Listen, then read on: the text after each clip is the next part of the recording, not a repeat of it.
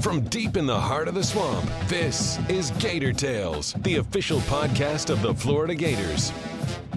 Gator Tales is brought to you by UF Health, the official healthcare provider of the Florida Gators.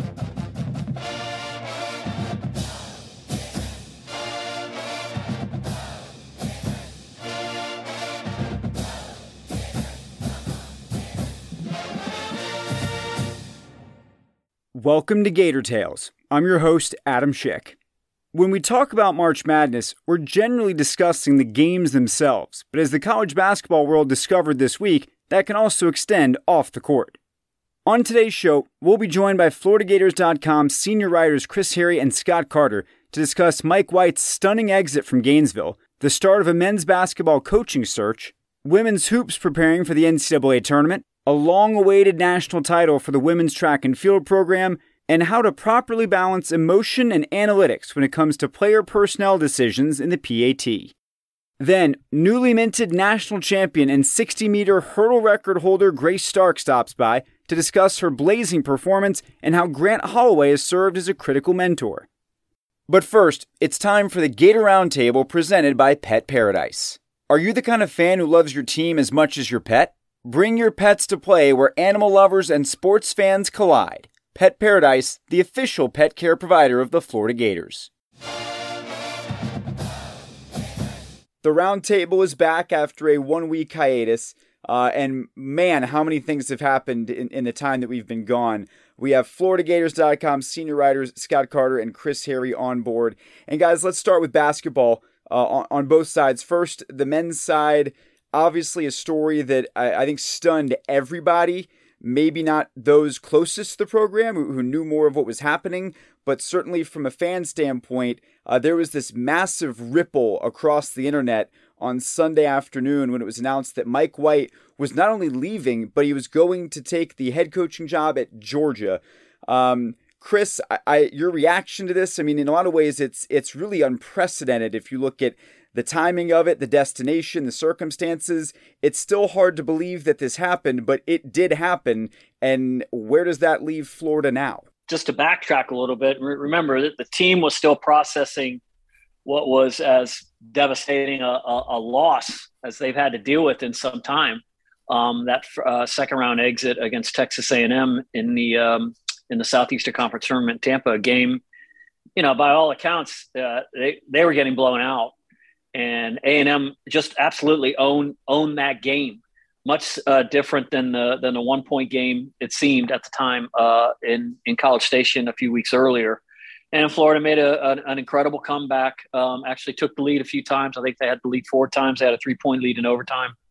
And then um, uh, uh Hassan Diarra, like 17% shooter from three point line in Southeastern Conference play. Wow. He, he hit three in the game, and his third one was the dagger with four tenths of a second left uh, in overtime. And now uh, the Gators obviously had to have that one to keep any hopes of a uh, of a of an NCAA tournament uh, bid alive. Before sundown, they were back in Gainesville. Took the bus home, and a couple days later, you know, they're back doing some individual instruction kind of things, getting ready. They know they're they know they're not in the tournament, but they know they got an NIT game. they, they don't know who they're going to play or whatever and a team meeting is called uh, Sunday for four o'clock. Um, got pushed back to 4:30 and then to five. Mike White was about 30 minutes late for it. And when he walked in, there was Scott Stricklin and uh, the, delivered the news. And yeah, uh, they those those guys weren't expecting it. Um, and so uh, just like that, uh, seven years, um, 100 and I believe 42 wins uh, four NCAA tournament berths would have been a fifth, obviously, if the COVID hadn't come around. But um, Mike White wasn't happy here. I think uh, he made that clear to the team. Um, I think he made it clear in his actions by going to Georgia, a team that won six games this year, was one in 17 in the in SEC play. Uh, Mike White has won, I believe the number is seven, six, six NCAA tournament games. Okay.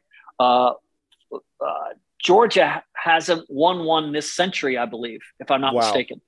Oh, they may, maybe one. They have seven in their history, seven NCAA tournament wins in their history. They went to the Final Four the first year they ever went there. I think it was 1983. Hmm. Uh, but Georgia has no tradition. Uh, so the circumstances he goes through with the Bulldogs that's different than the one that he inherited here. taking over for a, a legendary coach. Tom Crean was not was not a legend at Georgia. Uh, uh, you know, uh, it, it, you could say Hugh Durham was the biggest name to ever coach Georgia basketball. Tubby Smith, obviously, uh, but those guys are a long time ago. So Mike White will take over a team that is at the rock bottom of the Southeastern Conference, um, and so he has nowhere to go but up on that front. Um, obviously, he thought the situation in a 19 and 13 season here. He looked at where he was, where he was going, what the the prospects of getting the fan base back. The fan base had kind of uh, turned on him. Uh, he looked at that and said, "I'm going to the one and 17 team." Mike White got up at his press conference at Tuesday and talked about how excited he was. Go Dogs! The recruiting base, Atlanta, and all that stuff. And this is a guy who who did everything the right way. I kind of thought if he would if he would go somewhere, the the, the recruiting recruiting in Southeast Conference is hard.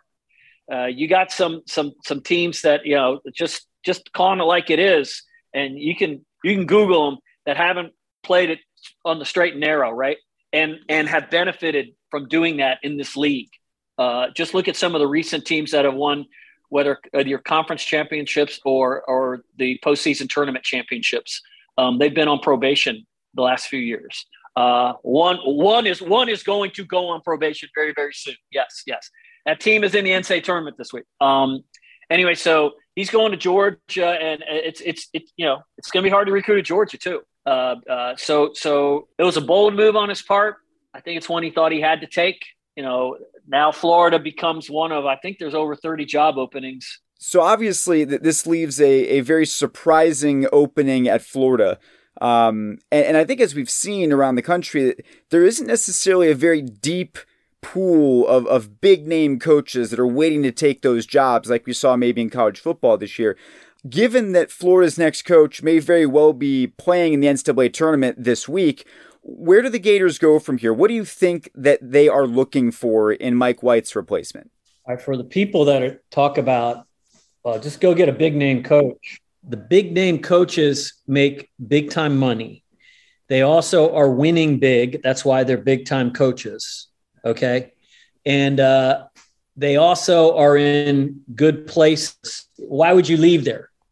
Like uh, so, I mean, you can you can give me like a, a name of somebody who who is out at some uh, place where it's it's been really really said. Well, just go get him. It doesn't it doesn't work that way. That's unrealistic. Uh, the the Florida Search Committee will have quite a number of names on the list. Some of them will be big names. Some of them will be medium sized names you know what you always see uh, and i'm not saying this is this is the direction it's headed but you always see that that sexy fashionable guy who you know takes a mid-major from a 12 seed and you know uh, gets to the sweet 16 and he, he jumps out of nowhere I, I like i said i don't know what's going to but this is the silly season for stuff like that to happen but there's a bunch of openings in the country.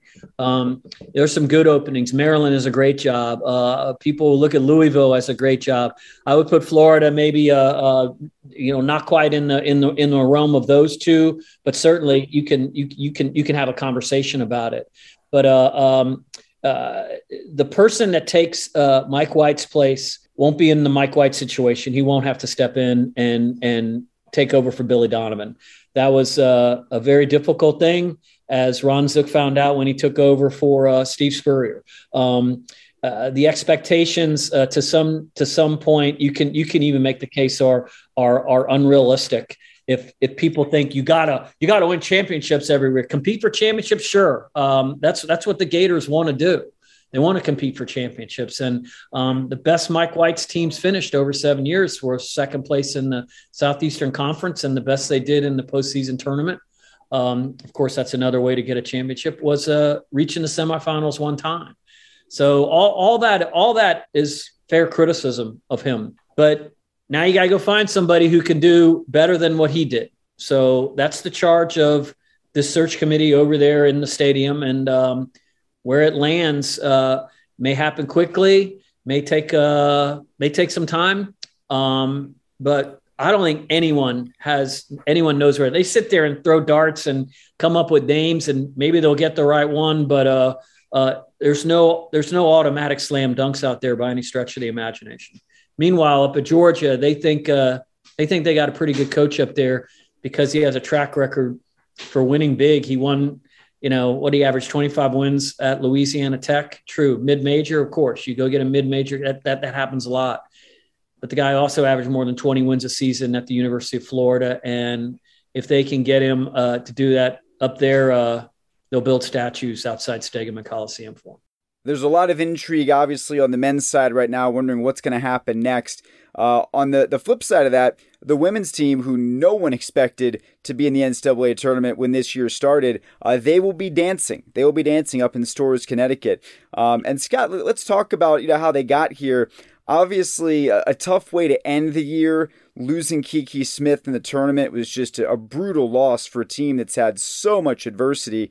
Um, and now, you know, they, they head up into the tournament with a much lower seed than I think most people believe they deserved, uh, and a, a, matchup against a, an in state opponent as they try and keep this magical story going in, in 2022. Yeah, Adam, we're a little bit of role reversal here, obviously, with the, the Florida basketball programs right now. We we usually talk about the men being in the tournament at this time of year, and instead, in 2022, the women are headed to the tournament. And you know, let's let's start first of all with you know all dress just the seeding. Uh, you know, they're in a number ten seed.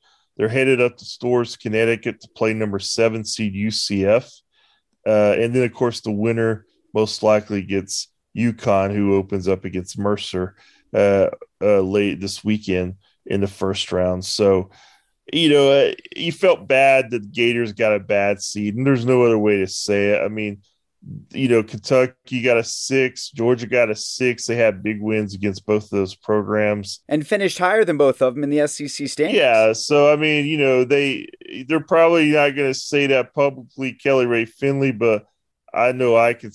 I'll say it for her, and I'm sure other media people have said it as well. I mean, yeah, they they kind of got a bad draw in the seating. So first of all that's not the way you want to start the tournament. But second of all, you know, you certainly it's unfortunate with what happened to Kiki Smith.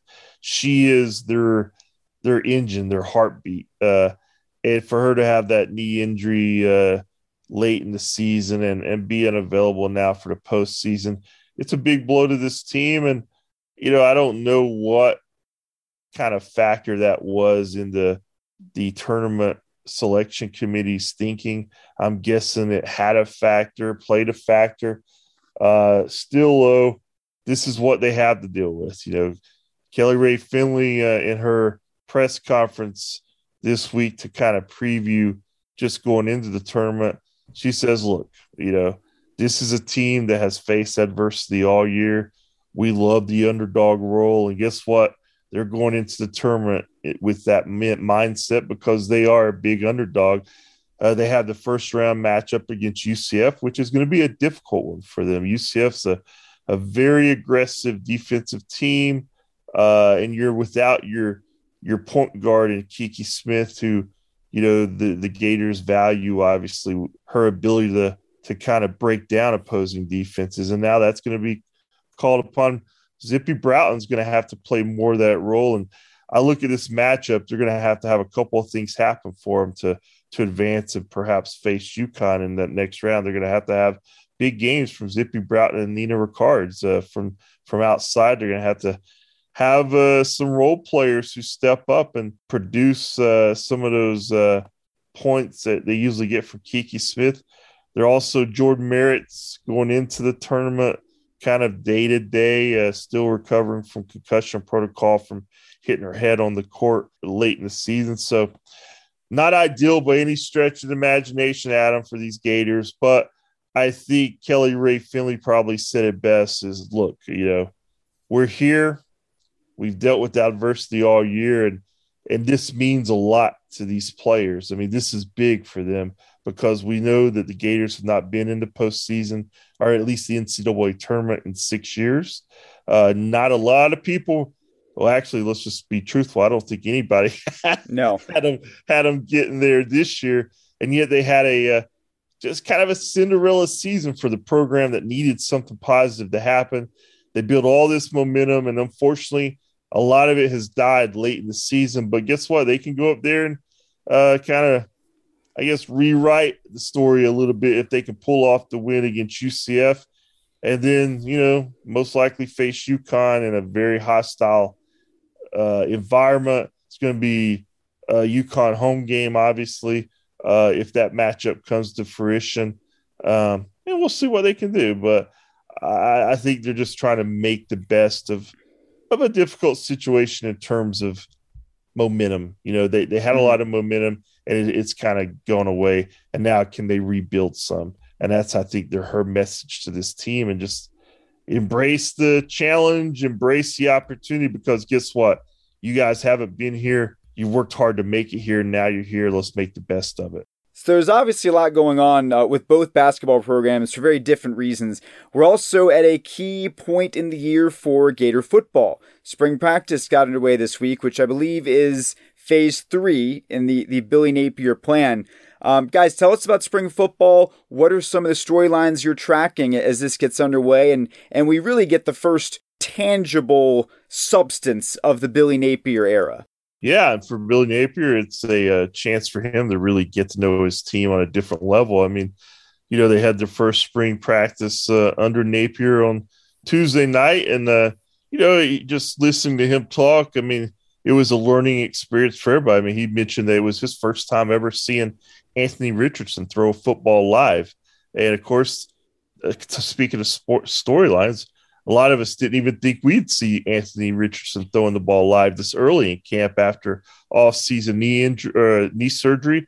But he was cleared uh, by doctors on Monday, and uh, you know the next day he's out there, so that gave him a little spark. So I think the quarterback battle is clearly beyond first year under a new coach storyline.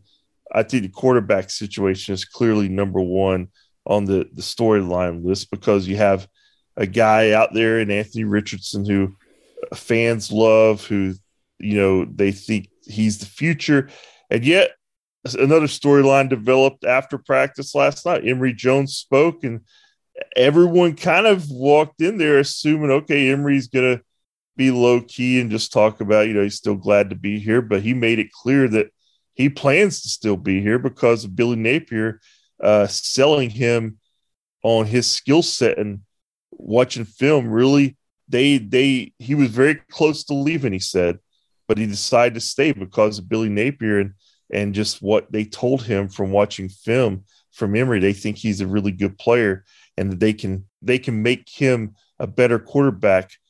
So it, it's going to be really fascinating just to see how this does play out because we're talking about emory and anthony but you also got jack miller the transfer from ohio state. Obviously he didn't come to florida just to sit behind Anthony Richardson and and Emory Jones, who probably expected to be gone.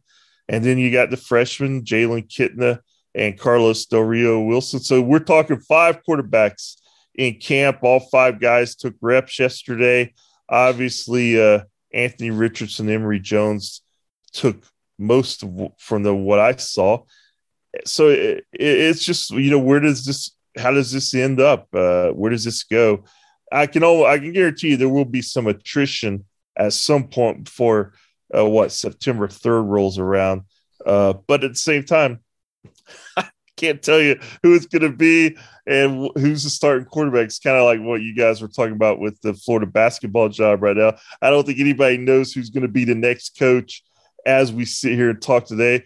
I don't think anybody knows really who's going to be the starting quarterback against Utah, uh, but there's plenty of options there and, uh, Billy Napier has a lot of uh, work cut out in determining that. And I think for him right now, it, with every position, he says that you know there's no way that he can name any person at any position after the first spring practice. It's open competition across the board, and uh, I think that's what makes spring camp this year more interesting than most is because there's just so many unknowns and and none more so than that that starting quarterback position.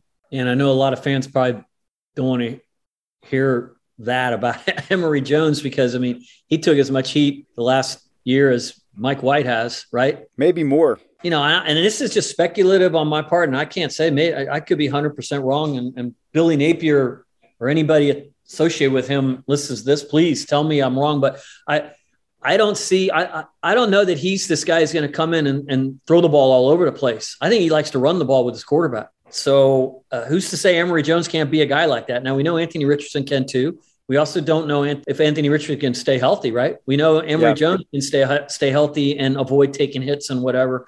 But the little bit I watched of of Louisiana football, their quarterback, uh, really good game manager and a guy who could really run and make big plays with his arm when he had to. But uh, it wasn't this, you know, Steve Spurrier drop back all the time and or getting the shotgun, whatever the case, and and pitch it around, you know, 45, 50 times a game. Uh, I think he he probably wants balance, but uh, I think he wants to run the ball. I think I think I think that's okay. That's okay in this day and age from the formations everybody's playing to. But back to Scott's original point, every player on that team wants to hear going into a spring that there are no predetermined uh, notions relative to uh, positions. So that makes those guys run around uh, faster and be more encouraged about their situation, whatever it may be. And you can tell that um, you could probably say this just about every every first spring practice under a new coach, but you know the the new vibe was evident. They were all dressed the same, like you promised, right, Scott? yeah, I mean, he spoke afterward, as did Mark Hocke. The small details count.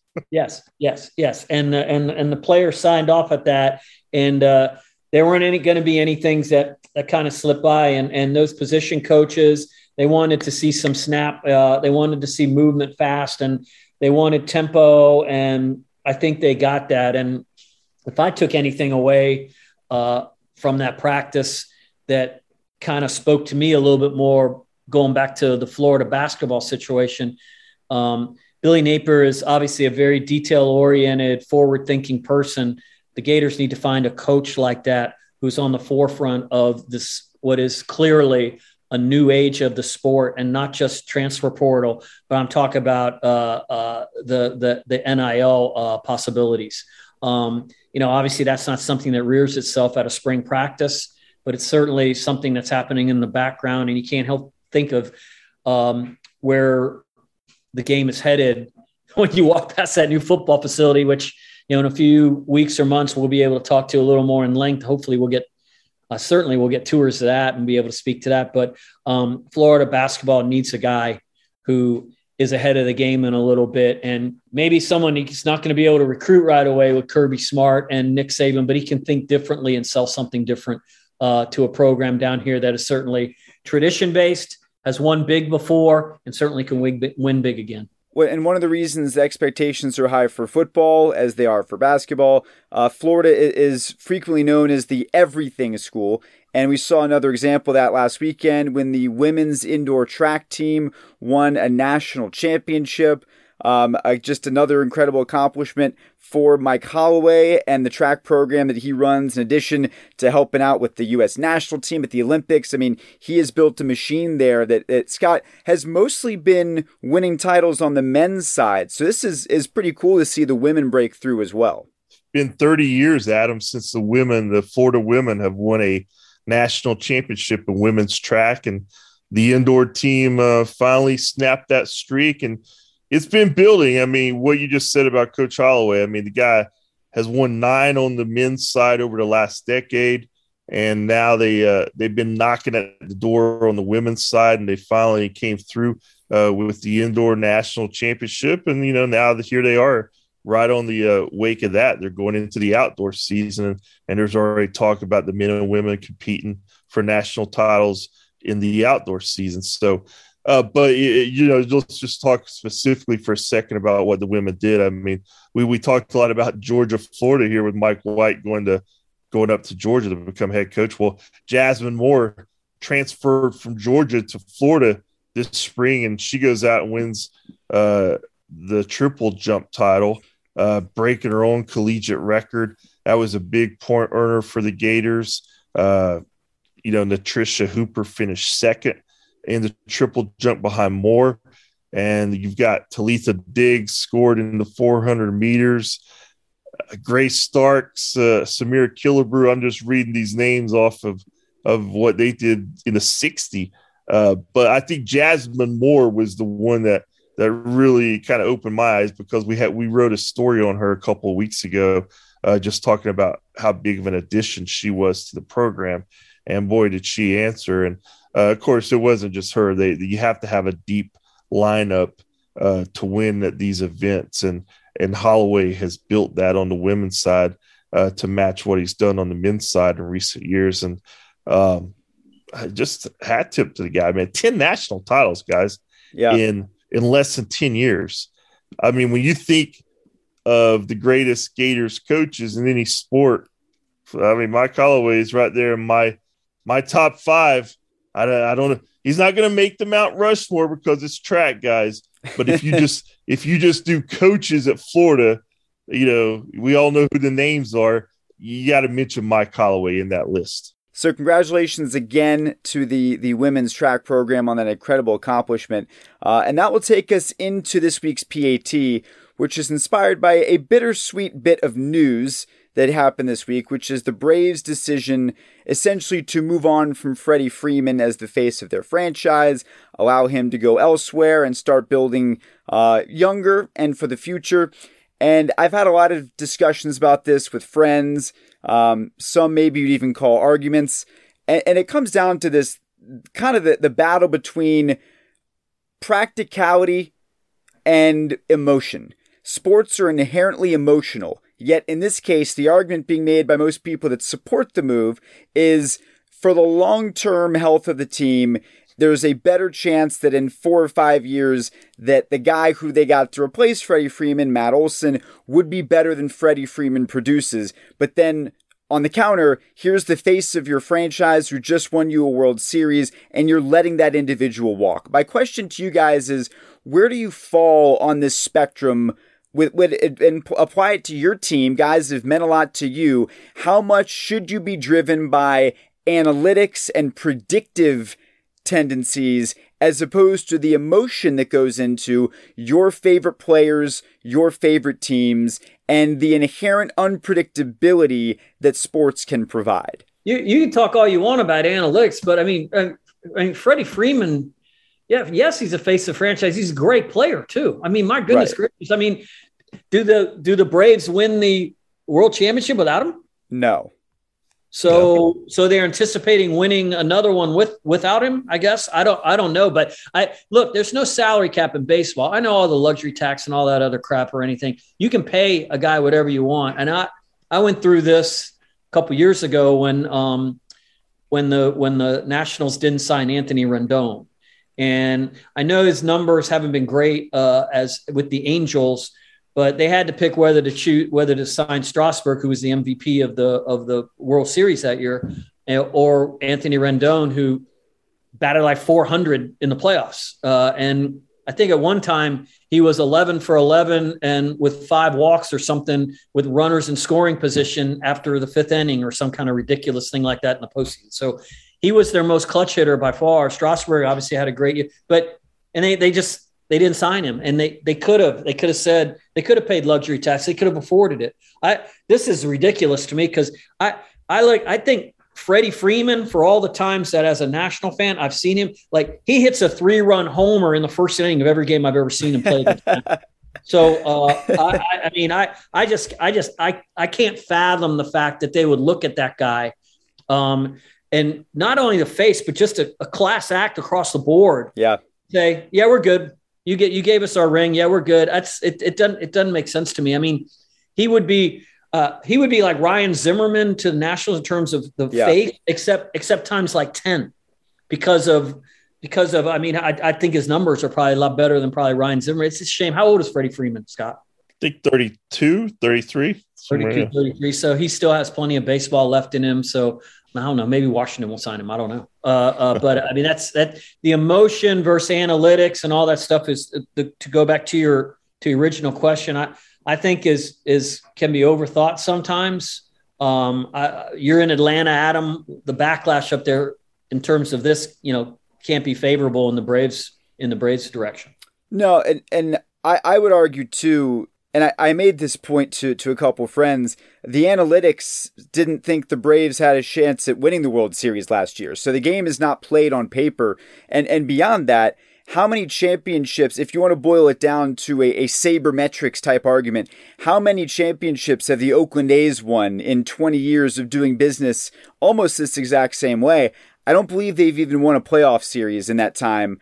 So while thinking this way can help you win games the regular season, it doesn't account for the intangibles that help teams win championships. And those intangibles seem to be, you know, over overwhelming when you talk about someone like Freddie Freeman. Yeah, I mean, this is a great conversation and one that's obviously is kind of, you know, when you talk about the fan versus the analytics. So I'm a I'm a lifelong Braves fan and I hate to see Freddie Freeman leave because I agree with everything that Chris just said and everything you just said. Having said that, I'm gonna I'm actually kind of in the middle on this one, and only because baseball is kind of the sport that I follow the, closest at the professional level. And I really understand in some ways the Braves thinking here because can they win the World Series without Freddie Freeman this year? Yeah, I think they probably can, but is it going to be the same? It definitely won't. I mean, and what I mean by that is he was the face of the franchise. And you hate to see those players leave because it was such a feel good story when they finally won it with him in his 11th or 12th. You got to remember, Freddie came up to the Braves. I think right, he just turned 20 back in the early mm-hmm. 2000s or early uh, late 2000s. And he evolved. And he's been one of the best, most consistent players in baseball since then.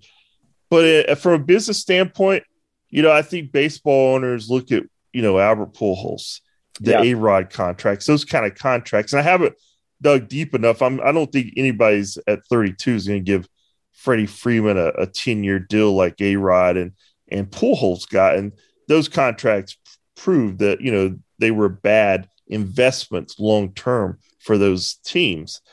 But I, you know, so if Freddie, if he was asking for a three year deal, I'm giving it to him if I'm the Braves, but I don't know if he's wanting a five or six year deal. He or, wanted, yeah, he wanted five to six years, which was yeah. The, that that was the problem. Which I can understand. You know, his numbers, I can I can almost guarantee you, you know, they're going to start dropping off. Maybe not this year or even next year, but it's it's proven that mid 30s those guys drop off unless they're on steroids like Roger Clemens and Barry Bonds. It's true. Their numbers skyrocketed but hopefully, and I'm hoping that era is over, although baseball has agreed now to stop testing for steroids. So we could easily see that kind of sneak back into the game. That's just something that's way beyond this conversation or question. Mm-hmm. But so I, I, see both sides of it. I'm I'm disappointed that they did. You know, just look at let's let's take it to the NFL.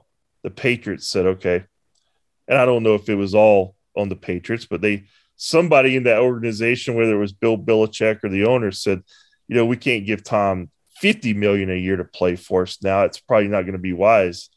Uh, but he goes to the Bucs. He obviously can still play, and he's still going to play. And he's coming uh, back. Yeah. So that was the between that and Mike White the other night at my birthday's dinner. That just uh, threw my Twitter uh, out of whack. But uh, so you know, sad to see Freddie go. Hopefully, Matt Olson can be a really good player, but I do think they can still have great success and compete for the World Series because I did not think Jorge Soler, Eddie Rosario, Adam Duvall, if you had any of those players being like huge contributors during the World Series run when they were about what 500 at midseason, or who's the other guy they got for the Dodgers? Joc Pederson. Or Joc Pederson. I always said, no, man, Freddie Freeman is going to be more important than all those guys. He was important, but all those guys played huge roles too. So sports are driven by emotion. Also, at the end of the day, it is a business, and that's why they're always going to have conversations like this and decisions that have to be made. And we can't determine if it was the right decision probably until three or four years down the road. So put a pin in it. We'll revisit it in three or four years. Uh, for now, we do have to go because you guys have a lot of things to cover, especially Scott headed up to Storrs, Connecticut to follow the women's basketball team. And obviously, any news that breaks with basketball on the men's side, Chris will have that. So follow these guys at Gators Scott, at Gators Chris, and check out their content at FloridaGators.com. Guys, thank you so much. Have a good one. All right. Thanks, Adam. Thanks, Adam. See you. College athletics are largely ruled by team sports, so it's easy to forget that future Olympic champions are also made on campuses around the country. Grace Stark is certainly on that trajectory following a record setting time in the 60 meter hurdles, which was a key component of Florida's national title run last week at the NCAA's Indoor Championships. We spoke to the sophomore about her remarkable performance and the glory it delivered, though she still found it hard to believe. Uh, it really still hasn't sunk in yet. I know it's something that I've been wanting for so long, especially since I've gotten into college. And, you know, the last couple national championships didn't go the way I wanted them to. But it's just great coming back and see all the support from my teammates that, you know, and all the support from the school. And they already had like a banner up just for the team winning the national championship. So it's really cool to see all that. Yeah, you talk about something that you've really thought about since you got to school. It's funny because I feel like in, in a lot of other sports, let's say if you're a football player, right, you dream of I'm going to win a national championship, then I'm going to win a Super Bowl. Where on the the dreams and aspirations list of a of a young sprinter or hurdler is winning a collegiate national title, or does that really only come into focus once you get to school when you join that team? I think it comes to focus when you get into the recruiting process. So as like a sophomore, junior, senior in high school, when you start to like look at schools and you see how you're doing and you see your potential, and it's kind of goes to where, you know, in the recruiting process, you kind of just want to pick which school is best, but you kind of have to know what you want to do at that school before you like choose a school. So I wanted to be a national champion in high school, wanted to be one in college, and I knew I had to pick the right school and the right coach. So I think just in high school is just really when it came to light.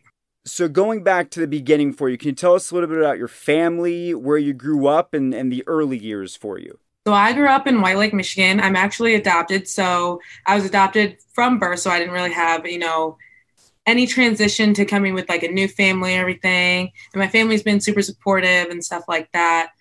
I was a gymnast for three or four years before I started track and my mom noticed the speed that I would have on like going towards the ball or when I take a tumbling pass. She noticed that and dragged me to a track meeting for like a club team that I really did not want to go to because I did not want to give up gymnastics because it was like my first love.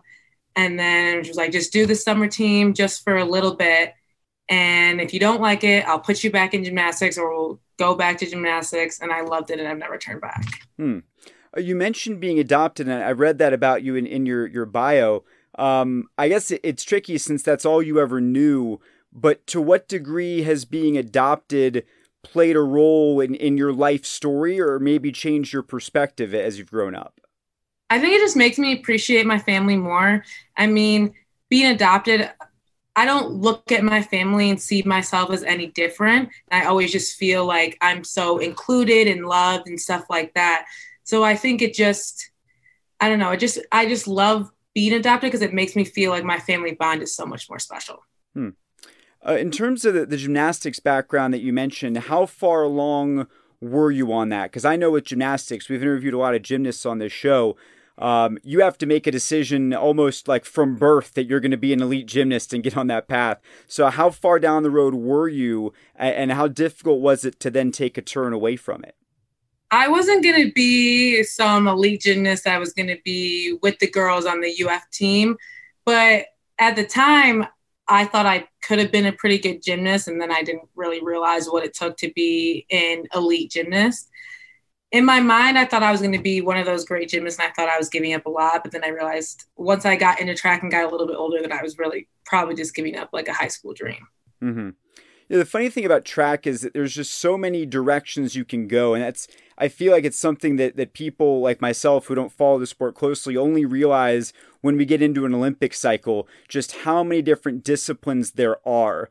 So once you ventured into the track and field world, how did you figure out what was for you and which areas you could really excel? We, my mom put me in like the 800 and the 400, and I am not a distance runner. I don't have the best endurance and someone was like, "You don't want to put Grace in those events, like." going to be like terrible. And my mom has no idea. She's thinking once around the track, twice around the track is no big deal. Right. And but she knows absolutely nothing. And they pulled me aside and were like, we're not going to do that. We're going to put you in the 100 and 200. Put me in those. I did well, but those weren't, you know, I didn't love those events. I mean, I do the 100 and I love the 100 but we just wanted to find like an event that I just was so passionate about. And so then I was in middle school and they were like, we need somebody in the 55 meter hurdles. And I was like, ah, I guess I'll do it. Like, I'll take the chance. and did it, loved it. And when I went to the club team, they were like, all right, what events you do? I do the hurdles. So I just decided I'm just going to be a hurdler from there on out. I always wonder this, and I feel like I, I asked. We've had Grant Holloway on this show, I think three or four times, and maybe multiple times I've asked him just because I, I can't figure it out. How does one become a hurdler? Like, what what in your mind says, you know what, I'm going to run fast, but also I'm gonna I'm gonna do these obstacles in the middle of it just to make it more dangerous. You know, I always like a challenge, and I think running the hundred presents a great challenge. But why not put some barriers in the way? And I think at the time nobody wanted to run the hurdles because they saw it as a challenge and it was also scary because you do just have barriers and you're trying to go so fast and you just have barriers coming up and coming up and i think i was just willing to do it and then it kind of just happens i don't think it's i don't know like i think it just happens i remember watching even the, the winter olympics a few weeks ago and trying to figure out how is it possible that these skiers, these snowboarders can learn these tricks because of how dangerous it is. And then it was explained to me that they practice those into water or they go into foam pits. Uh, mm-hmm. So it, it's making me think of for, for hurdling, how do you train that from the start? Are you are there like little hurdles and then you graduate to larger ones? How do you start training for that if you've never done it? There are there are little hurdles and some people do use them with my, my experience, kind of just went into it because they told me like the day before that I was running the hurdles at the meet. So I was like, all right, we're going to try and go over one and we're just going to see how it goes. And I kind of was like a run, stop, jump over, and then run again.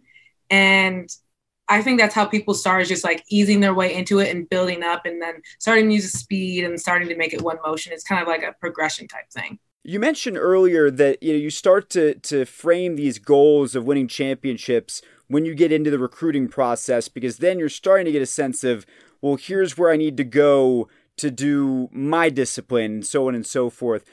What do you remember about that recruiting process, and at what point did Florida become uh, a prominent in that search? I remember getting a message from Coach Mann pretty early on, around like my junior year, and um, I knew Grant Holloway, but I wasn't. I, Florida wasn't a school that I looked at crazy from like a sophomore. They were like, I was a big Michigan fan. So my mm. dream was to always go to Michigan. And then when I started getting like recruited by other schools, Florida definitely popped out because they do have Grant. And then Coach Holloway is a huge name and a great hurdle coach, and all the other coaches as well.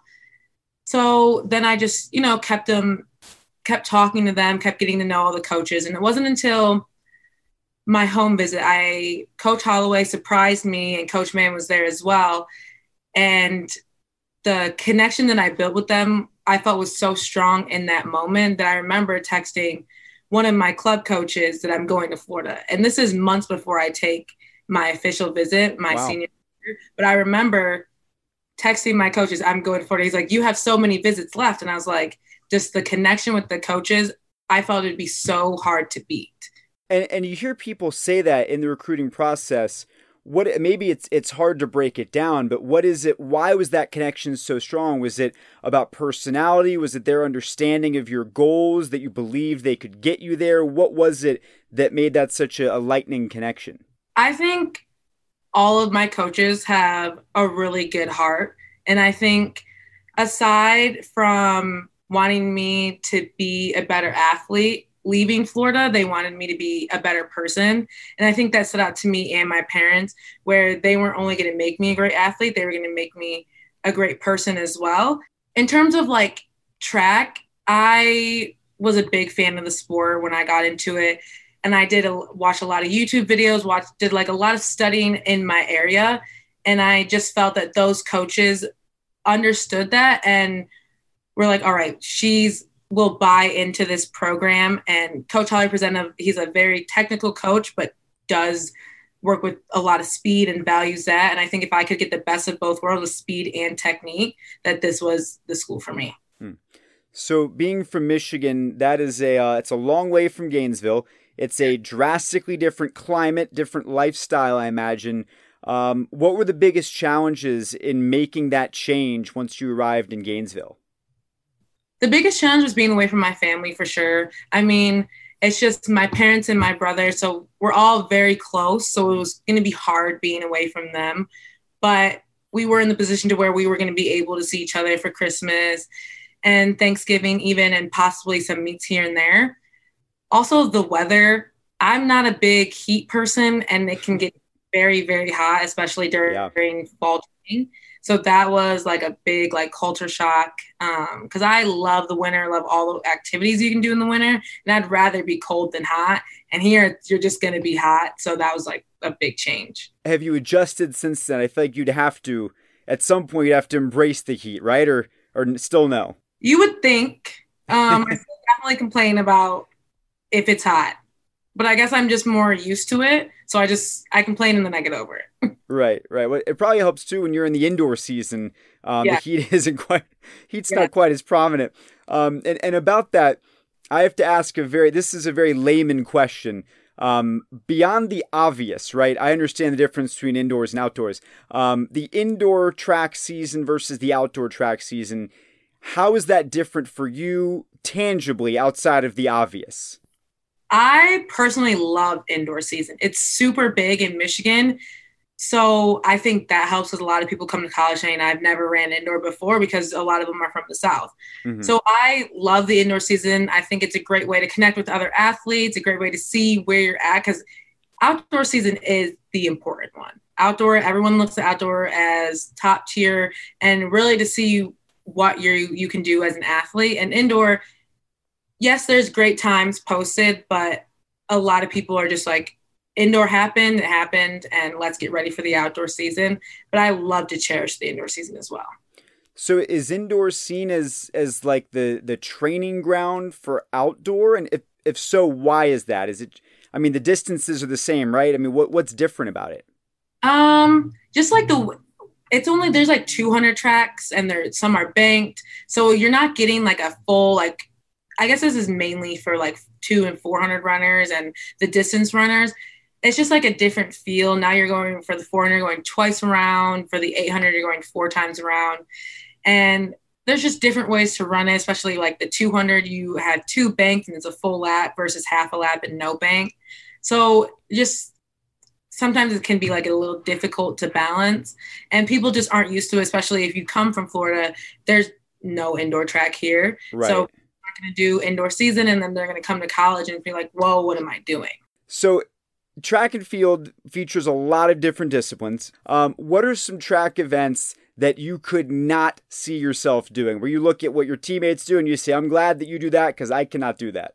Anything over like 200 meters. I just, it's just not, not for me.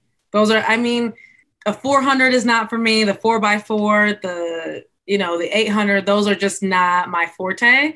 Um, so kudos to my teammates who can handle it and do amazing at it, but they got that. you uh, you mentioned Grant Holloway earlier. Uh, mm-hmm. And so a cool connection between the two of you because you are now the men's and the women's record holder in the 60 meters. Um, I know he's a lot older than you, but what impact has he had on you? How much time have you been able to spend with him during your time at Florida? I spent a lot of time with him. Uh, he trains here still, and sometimes I do end up our practices do overlap, or we'll schedule a practice to you know get one out together. Even though we don't always do the same workouts or going against each other, just the energy and the encouragement that he brings to practice is great, and it helps me out through practice. And even I talk to him quite often, so even during prep for a race or just to have a conversation about where's your head at? What do you think I can do better? How have you been through this process and whatever? He's just really, really helpful. And that's something I think is so cool about some of the Olympic sports, track, swimming. You know, you don't have you don't have NFL players um, coming to to do workouts with a football team, right? That's just they're they're in a different world. But I've always thought that it, it's so interesting that you have Olympic champions and they do their training, even though they've long since graduated, with their college coach around the current student athletes. Um, what has it meant for you, and what will it continue to mean, to have access to some of the best in the world at what they do, still working on the same campus and in the same practices that, that you are? It means a lot. I think it shows a lot to Florida's program and Coach Holloway that people still want to be with him and people still want to be coached by him. And I think that played a lot into my coming here is that I saw athletes are still staying here after college or he's still willing to coach them. And it's great that he has them at practice around them and doesn't completely have them like alienated away from us because they bring good insight. They give us good advice and they tell us, hey, we've been here before. Let me give you some advice. This is how it can be done. This is how we did it. So it just, they're just such great role models. And to be able to have such easy access to them is great. And you mentioned Coach Holloway. There's there's multiple Holloways here. We've moved on from Grant. We're talking about Coach Holloway. Mm-hmm. Um, what is it? What is it that he's done that has impacted you since you've been on campus? I know you talked about that relationship being so strong. Since he started coaching you, what are some of the ways that he has helped you to grow both on and off the track? I think, you know, he is a very godly man. He is very level headed and uses good advice, but he's also very fun. So I think having that at practice and he always says that I'm laughing at him and he doesn't understand why. I just think he's so funny. The things that he says so funny. He always cracks these jokes and he does it so effortlessly and it's just so funny. So I think him being able to have fun at practice and you know be super inspiring at practice as well just really helps out and I really appreciate his coaching. He's a very technical coach, but he utilizes the speed. And I think I can be very nitpicky when it comes to my technique, and he can be as well. And I think I appreciate that more because it'd be bad if I was super nitpicky and he was just like, no, you're fine. Mm-hmm. I think when he has like a balance of, I am a coach, you I know what to do, but also let me listen to my athlete and let's work together to be better. When you have time away from the track, what do you enjoy doing? I know there's probably not a lot of it to go around, but when you do have that free time, uh, what what are your go-to hobbies? Uh, I love getting coffee and I love just like hanging out with my friends. You know, there's not a lot of time to hang out away from your teammates because not that it's a problem, but we're always together. We're always training, we're always at weights, we're always traveling. But you know, just hanging out with other friends and being able to, you know, interact and connect with other people is great outside of practice too. Hmm.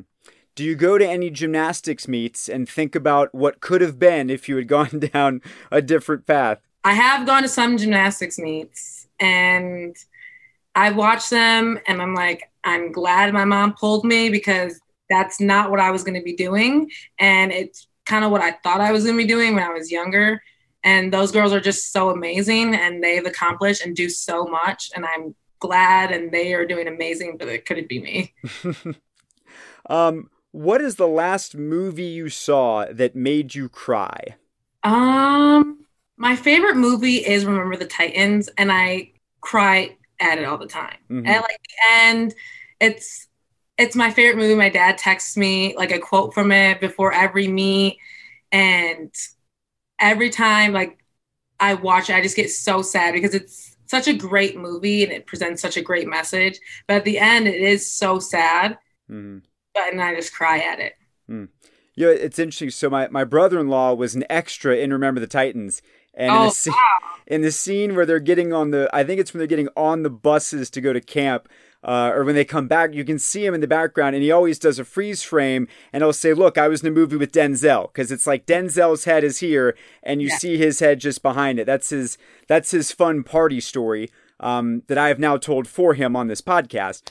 Um, but to take it a step further, uh, I don't know if you know this, but the Remember the Titans music, like the theme from that, that's what they use in the Olympic montage every time they close the Olympics. So even a few weeks ago, when they went off the air from Beijing, they had the big montage from with the, the music from Remember the Titans, and every time it gets me. I'm not crying because of the Olympics. I'm crying because the music reminds me of the movie, and then it all starts going together. Um, couple final things for you. Uh, you've, as we noted, you've just set an NCAA record. You're a national champion how do you grow your goals from here? What is next for you now that you've accomplished something that most people, you know, never will in their lifetimes? I just want to keep the momentum going, especially for me and for my team. You know, we just won uh, an indoor title, and it was the first one in 30 years. And we do have the potential to do outdoor, and we just have to keep the same momentum and same focus. And I think I carry that as a standard for myself, and I know my teammates carry that as a standard for them, and I just want to continue that forward. We've said the word Olympics a lot of times, or at least I've said the word Olympics a lot of times, because when you think about track and field events, that's naturally where your mind goes to if you're a, you know a casual sports fan like I am. Um, what what does that look like? Is that something that you you see in your future? What are the steps to get there?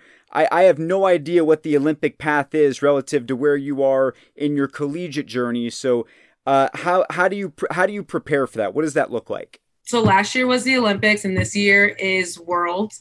So Worlds is kind of just like it's more just like a track thing, really, and it will just it will do trials the same way we would as we would for the Olympics, and kind of the standards are a little bit different in terms of making the team. But Worlds is this year, and the trials is right after NCAA's. So just go for that team first and just take each team as it goes. But definitely the Olympics has always been a goal of mine. So is 2024 is that what you're shooting for? Does it go beyond that? 20 is 2024 is that the goal? 2024 is the goal. Okay, we will see you in Paris. Um, until then, uh, congratulations on your incredible success on winning a national championship, setting a record, uh, and we wish you a lot of luck as you continue growing. Thank you so much. I appreciate it. And that's going to do it for this week's show. If you haven't already done so, please subscribe to Gator Tales wherever you get your podcasts and leave us a review to help us continue to grow.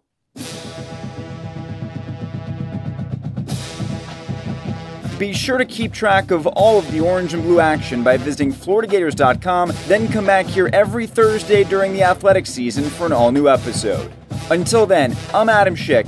Thank you so much for tuning in to Gator Tales.